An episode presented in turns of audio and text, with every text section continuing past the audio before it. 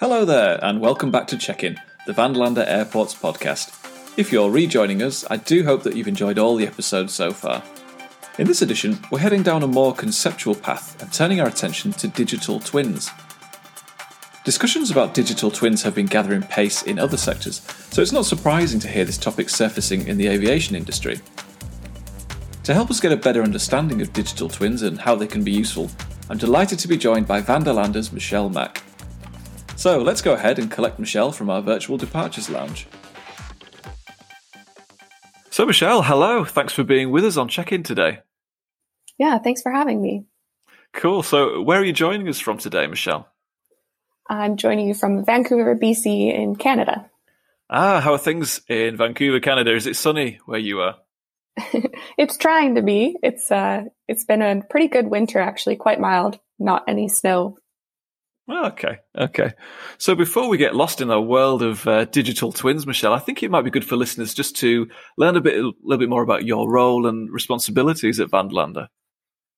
Sure. Yeah. Um, technically, I'm a sales consultant, so really kind of customer facing, trying to gather some requirements and turn that into a design that works for their airport. Um, so I've been working mainly on kind of some some larger projects uh, that are design build focused with obviously the O&M piece uh, coming in at the end. Mm, okay. And how long have you been with Vanderlande so far? Uh, just coming up to nine years now. Okay, so always in a similar kind of a role, or is this was it a little bit of a career change for you nine years ago?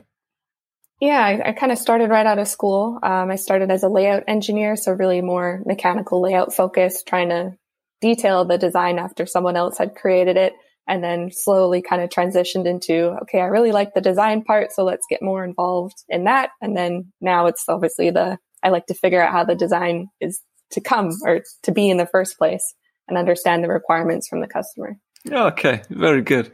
And uh, we come to the meat in our sandwich today michelle um, so let's begin with a, a, sort of a rather obvious question. Uh, what are we specifically referring to when we talk about digital twins? Yeah, well, the, the kind of out of the book definition is that it's a virtual representation or a virtual environment of a physical object or a physical entity. And that physical entity can be, you know, anything small from like a lamp or a computer to something larger like your house or a city. And the virtual environment is really linking the two. So you want to see how is your physical environment built and how to monitor it and really see what it's doing in, in a virtual way. Okay, so uh, just for uh, certainly for for my experience, where I'm not so close to IT, what does that look like in reality? So I guess this is the you have, like you say, anything which is real, which is good. So that's your starting point, the physical entity. And what about the digital twin? How how is that created? Where do you pull all your data in, which to sort of make that more uh, come alive? I suppose. Yeah, it, it kind of starts with a 3D model, so you have to have something to start linking the data to it.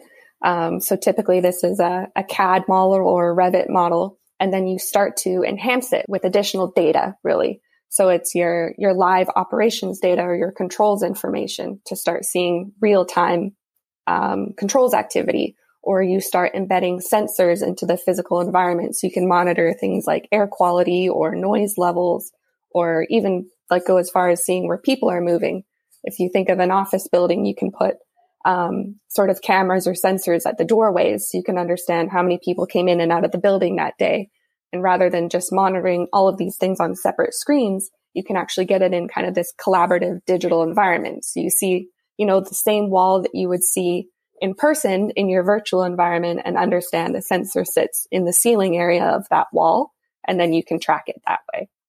Ah, okay. So it becomes clearer to me now. And are there any limits? You know, you talked about you can have a small object go into a large object, but uh, in, in terms of today's understanding, are there any limits to the kind of digital twins that can be created? Um, so far, no, not really. I mean, it, it really comes down to kind of your computing power and, and how much data you're actually trying to handle but we've not really seen any limits. I mean, there's companies that are actually looking at making digital twins of the earth, for example, and that's right. got to be a lot of data. So I think uh, that's a pretty good example of kind of how large it could be. I think I'm tempted to, to agree. If you've got a digital twin which is the size of a planet, I think that's uh, that's a pretty good limit that can't be beaten. Um, so uh, maybe do you know the, the history of digital twins? Do you know how long this technology, this this approach has been with us? Yeah, I, I don't know specifically how long, but it's um, it's certainly a proven technology. It's been around for for longer than we've kind of started to introduce it into our industry. Um, we're seeing it in like things like Formula One racing. They've been, you know, using predictive monitoring to know what's going to happen to the car, when it's the best time to bring it into the, the pit for maintenance. Um, we're seeing it used in, in cities, full cities, like in Singapore, they've actually built a digital twin of the whole city. And I'm, I'm not sure exactly what they're monitoring, but, um, you know, it, it, it could be anything. So it's been around for a while. I think it's just becoming kind of new in our industry because people are realizing the benefits and, and they want in.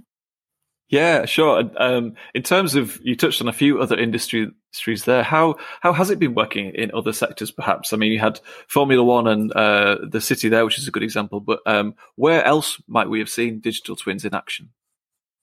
Um, I, I, think a really good example is actually NASA. Um, they built kind of a digital twin of the equipment that they're going to send up to to Mars or the Moon, and they want to basically see how it's going to react in, in that type of environment without first sending it up there and then realizing maybe problems or troubleshooting that they need to, to do on the equipment while, while it's on Mars. So now they can kind of simulate that environment on Earth and see if the equipment's going to function as it's supposed to when it goes up into space.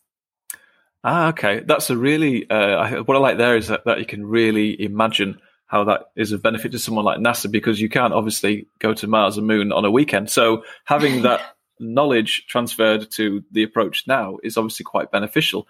I mean, and there's that reason and other reasons perhaps you can go into, but why do you think this trend is becoming, uh, or why has it gathered so much momentum uh, in recent years, do you think? Um, I think people are just realizing kind of the power of technology in general, but the power of technology in a consolidated environment. You know, the data if it's strong everywhere and, and you know that, okay, something's over here that, that matches with something on the left hand side, but they actually interact quite a bit. How do I get the benefit of all of that data in one place and then do something with it? Really, I think people are starting to realize that you can really shave your costs quite a bit by starting to manage assets properly.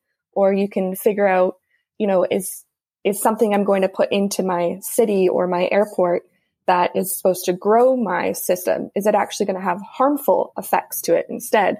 So you can start to kind of look at these scenarios and, and operational impacts before you ever build something. And then once it's built, obviously, if you can track and maintain those assets, then you're able to see kind of real cost savings in, in doing something when it's needed to be done, not on a whim or, or based off of, you know, 20 year old documents. Uh, so it certainly, to to my understanding, helps uh, people get more of a feel about how to make improvements, or uh, as you mentioned there, perhaps if there's been an oversight or something uh, kind of negative which they weren't able to predict. So, are there any other advantages or benefits of of working in this way? Um, I think the operational benefits are are kind of where I see the biggest impact, or or one of the bigger impacts. We want to, you know, understand why a conveyor, for example, why it broke or why it constantly breaks. I mean, you can make kind of guesses based on, you know, the belt is torn or the motor overheated, but if it's happening constantly and you can link it to controls data saying, well, there was, you know, a thousand bags more that ended up on this conveyor than we initially expected because of something else going wrong in the system. You can now link a controls failure or a controls uh, set of data to like a maintenance problem essentially or a belt ripping and hopefully prevent that from happening in the future or at least understand why it occurred in the first place. And this, uh, we, we like this talk of conveyors and bags, Michelle, because obviously on, on Check In, we're all about airports. So I think that leads us nicely into uh, perhaps the next section of our talk, which is about airports. So, so how do you predict digital twins are going to make an impact at, at airports in the coming years?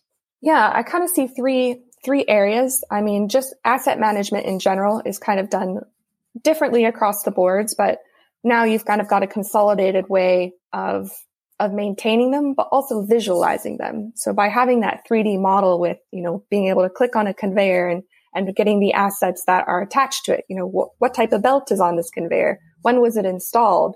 Um, how much does it cost even? they can start to actually manage that in a, in a way that's much more visual than what they have today. And then when you start to add in the, the controls information to it, um, you can see those operational scenarios or those simulations of how to grow your system responsibly or how to make decisions on, you know, how do we improve the congestion on a ramp because we've added, you know, extra sortation areas and now we want to make sure that the tugs can actually get to them and get to the planes in time. Um, and then, of course, once you add in the, the sensor technology or IoT, for example, then you see the benefits of maintaining a conveyor when it's needed, not when it's, you know, thought of or um, something occurred on it or failed, and then you need to react very quickly. The way I see digital twins in my own mind is is is obviously it's clear from our talk so far that they are very sophisticated, but I see that they evolve all the time. I imagine that you have a live airport, and then the digital twin is is full of data. Uh, you know, every single uh, touch point has probably some data or information attached. So I can imagine that for airports making uh, perhaps a technical change somewhere, they can quickly or more easily see where that change might have an effect. I guess. Yeah, definitely. Um, we're seeing more and more airports come out with sustainability goals is a, a, good example there, but they don't really have any way of, of measuring their, their whole airport, but certainly not the baggage system or the operations around the baggage system. So in order to start realizing those goals or even understanding them, you have to have a way of, of tracking them. So, you know, sustainability wise, this, this already helps them kind of get closer to those goals or, or maybe even achieve them. Well, that's a great example because sustainability right there is, um, I think sometimes for airports and in other industries as well, the, the model is perhaps a little bit of an unknown. I mean, technology, systems, software bags, airports are very used to, but something that is a little bit newer, like sustainability and how is that going to fit into my operation in five to 10 years? That's where the digital twin can really bring that information to life, can't it? Oh, absolutely. And so, are there any other benefits to airports? Uh, like I say, making the future a little bit more uh, realistic and understanding that data. Are there any more benefits, would you say, to airports? Um, I mean, I hope that it's that collaboration piece, you know, working together with not just baggage, but, you know, starting to put in the, the passengers and the ramp movement. You can actually see, you know, where, where people are driving or where you can make improvements to passenger experience that's always kind of number one airport goal is to have, you know, this world class airport with people kind of moving seamlessly throughout it. But because there's no way to track it aside from the little surveys or the happy faces that you hit on the way out of uh, the airport, um, this way they can actually gather real time data and understand, okay, yes, obviously the passengers were unhappy. It took this long to get through security or we have super long lines at check-in. How do we, you know, improve that area to get people through quicker so they, you know, are not rushing to their airplanes or having a bad day. So yeah, passenger experience, I think in general is going to be um, more easily tracked with something like a digital twin. Ah, I see, because uh, the passenger experience it should be alive and well, but sometimes it's I guess it's how you translate the data, isn't it? You've got to all those tiny little decisions like speed of conveyor, for example, uh, you multiply that, and there are other factors. So it's, it's like you say, it's, it's something that's quite tricky to measure. But but knowing that these these data sets will have an impact on that, then airports can start to build a, a much richer picture of their operations. I guess. Yeah, and it's kind of all about what are you trying to achieve too, right? Like it's it's something to have all of this data, but at the end of the day, if you don't know what to do with it or it wasn't the right data to begin with, then you know you're not you're not going to do anything with it. It's not going to be beneficial to you. But if lines are something like long queuing lines are something that's really important for you to make shorter, then there's certainly measurable ways that you can put that into a digital twin to see the impact.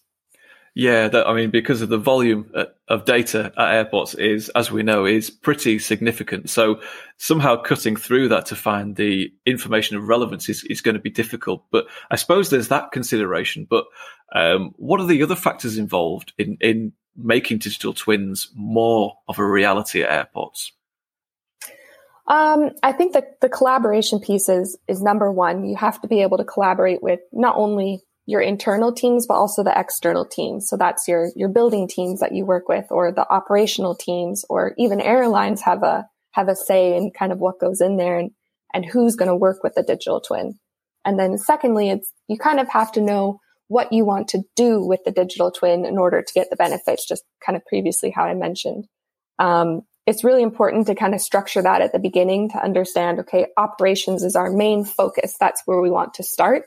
And, or maintenance is our main focus. So, you know, you don't want to add sensors on every single conveyor to maintain every asset if really your goal was to look at the operational side of things. You know, the two don't really match. So I think it's just important to start out with who are you collaborating with? Who is going to use the digital twin and what data is going to be analyzed at the end of the day? Okay, and we talked about uh, other industries, sectors, markets earlier. Do you look horizontally at what's happening in other industries and think, ah, well, certainly something like this or this aspect of what these guys are doing over here that we can, you know, that could, that's relevant and we can use that at airports. Do you see anything like that happening? Yeah, I mean, we're we're trying. It, it's so new and it's so large. Everyone's got kind of a different idea of what scope they want and and their little piece of the market, I guess. Um, but kind of back to that collaboration piece, there's so many people doing this now or trying to get into it that it's important that all of the data can match up at some point. So we're trying to kind of stay on top of, you know, what are some of our, our big GCs doing or some of our big architectural firms in the industry to make sure that if the airport really wants one digital twin at the end of the day, because you don't really want multiple ones for one airport, that everyone's speaking that same data language and we can get it into the same environment. Um, so we're, yeah, we're trying to reach out to, to other key players and, and see, you know, what environment are you using and what type of data do you need just to make sure that, that things are going to link up in the end because you don't want separate twins. No. And uh, as we know, and as we've discovered in previous episodes of Check In, obviously there are so many stakeholders involved at an airport. And we know that once one process finished, another organization picks up the bag. And so we know there are so many different players involved. Do, do you see that as being a challenge in trying to harmonize data to make these oh, digital oh, twins?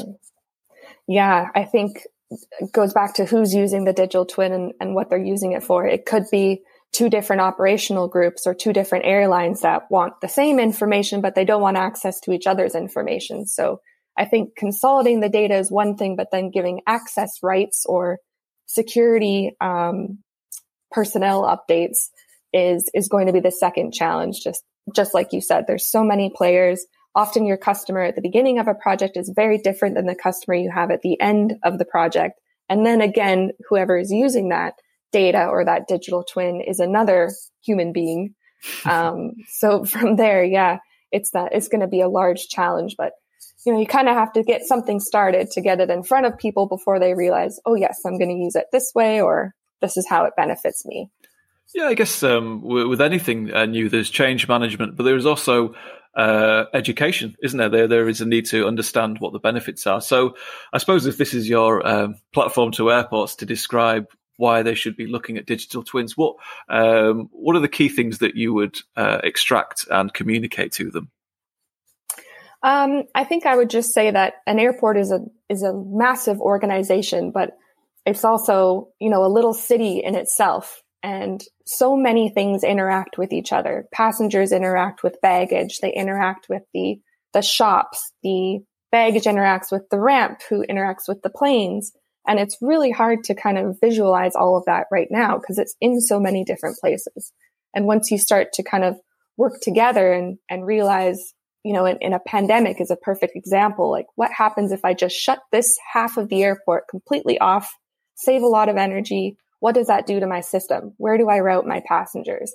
You know, this gives you a lot of flexibility to start making these smart decisions of, of what the world is doing, but also maybe how best to run your airport.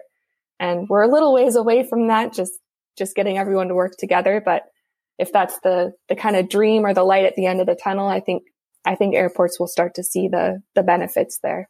Yeah, very good. And uh, you said it was early days, so I guess uh, you and maybe your team have had an initial focus or uh, perhaps a set of priorities when it comes to this subject. So, without giving too many trade secrets away, can you tell us a little bit about what you and Vanderlande have been looking into so far?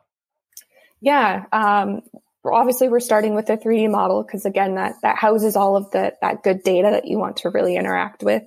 Um, we're starting to look at how emulation fits into that. So those are kind of those scenarios or what happens um, in your bag hall. And then obviously our controls data is is just as important. So you want that real time baggage information. You know, where did the bag go? Um, how is your system performing? So those types of dashboards. And then lastly, I think we're just starting to test with some of those IoT sensors. So belt tracking being a big one, you know, making sure it's running down the center and not along the edges because that will cause problems. Um, how do we look at the noise levels in some of our, our bag halls because our equipment's pretty noisy and we have KPIs to meet with a customer of, you know, this is how much noise is an acceptable level in an area where people are working or interacting. So we're starting to figure out how do all these pieces come together into at least a single environment. And then from there, it's really up to the customer of what digital twin environment do you want or, or what can we recommend to you? So three areas, the model, the operational data or the controls data and the IoT sensors. Ah, very good. And uh, I presume uh, you're you're not on your own when you're doing this, Michelle. So can you tell us a little bit about the the skills and backgrounds of the team uh, that are supporting you in looking at this uh, area? Yeah, I mean, we've got a huge team in Vanderlande and you know, all of our customers are kind of starting to ask for this. So it's a little bit spread out and into the customer centers. Of course, here in Vancouver, we have our own team working on initiatives, but of course, we've got um, a larger team in Veghel who's really focused on the, the emulation and the controls side. Um, and then an, an, innovation team who's actually looking at the IoT sensors. So it's, uh, it's happening. It's, it's huge bubble. And as customers are starting to ask for more and more specific things, obviously our development stream will go there. But, yeah, it's, it's a large team in our company that's, that's focused on, on the goal of having a digital twin. And uh, I'm going to ask a question about the future. And you, you might not thank me for this, Michelle, but it's a, it's a bit of a million dollar question. So, uh, what do you see as being the optimal scenario in the future for digital twins? You know, if there was an ideal uh, landscape where things were really cooking, and how how far away would that be? So, two questions there. You know, what is the ideal scenario, and how long do you think it will take the aviation industry to to get there? Yeah, wow, that is a that is a tough one. Um, I think for me, I, I like everything. I like to have as much data as possible and then figure out kind of, you know, what do I want to do with it? How does it make an impact? So for me, it's, it's having everybody in the same digital twin, the, the walls, the HVAC system, the baggage system, the ramp movements, you know, really seeing basically a, a little scale model of your whole airport. And I think when we, we talk again about these sustainability goals, like you have to have everybody working together and understanding what you have already and what you're trying to add to it in the future and how those impacts are you know making an impact to the environment or making an impact to the decisions you're making to grow your airport and and then how do we how far away are we? Um, that's a good question. I mean technology moves so fast and especially because this is not necessarily new technology it's just being implemented in a different way. I think I think it's closer than we think. I wouldn't be surprised if the next kind of greenfield airport came and said, okay, we want a digital twin at the end of this and everybody figure out how to do that. so, I mean, I wouldn't be surprised if, if it started popping up in the next couple of years and, and then it's really on us and, and our teams and our external teams to make it happen. Well, that's all we have time for here on Check In, which just gives me the chance to say a big thank you to our guest today, Michelle Mack. Michelle, it's been a pleasure to have you on. Yeah, it's been a pleasure to be here. Thank you for having me. Well, thanks for listening, and don't forget to check in with us once again when we'll be joined by another aviation industry insider. I do hope that you can join us for that, but until next time, stay safe and goodbye for now.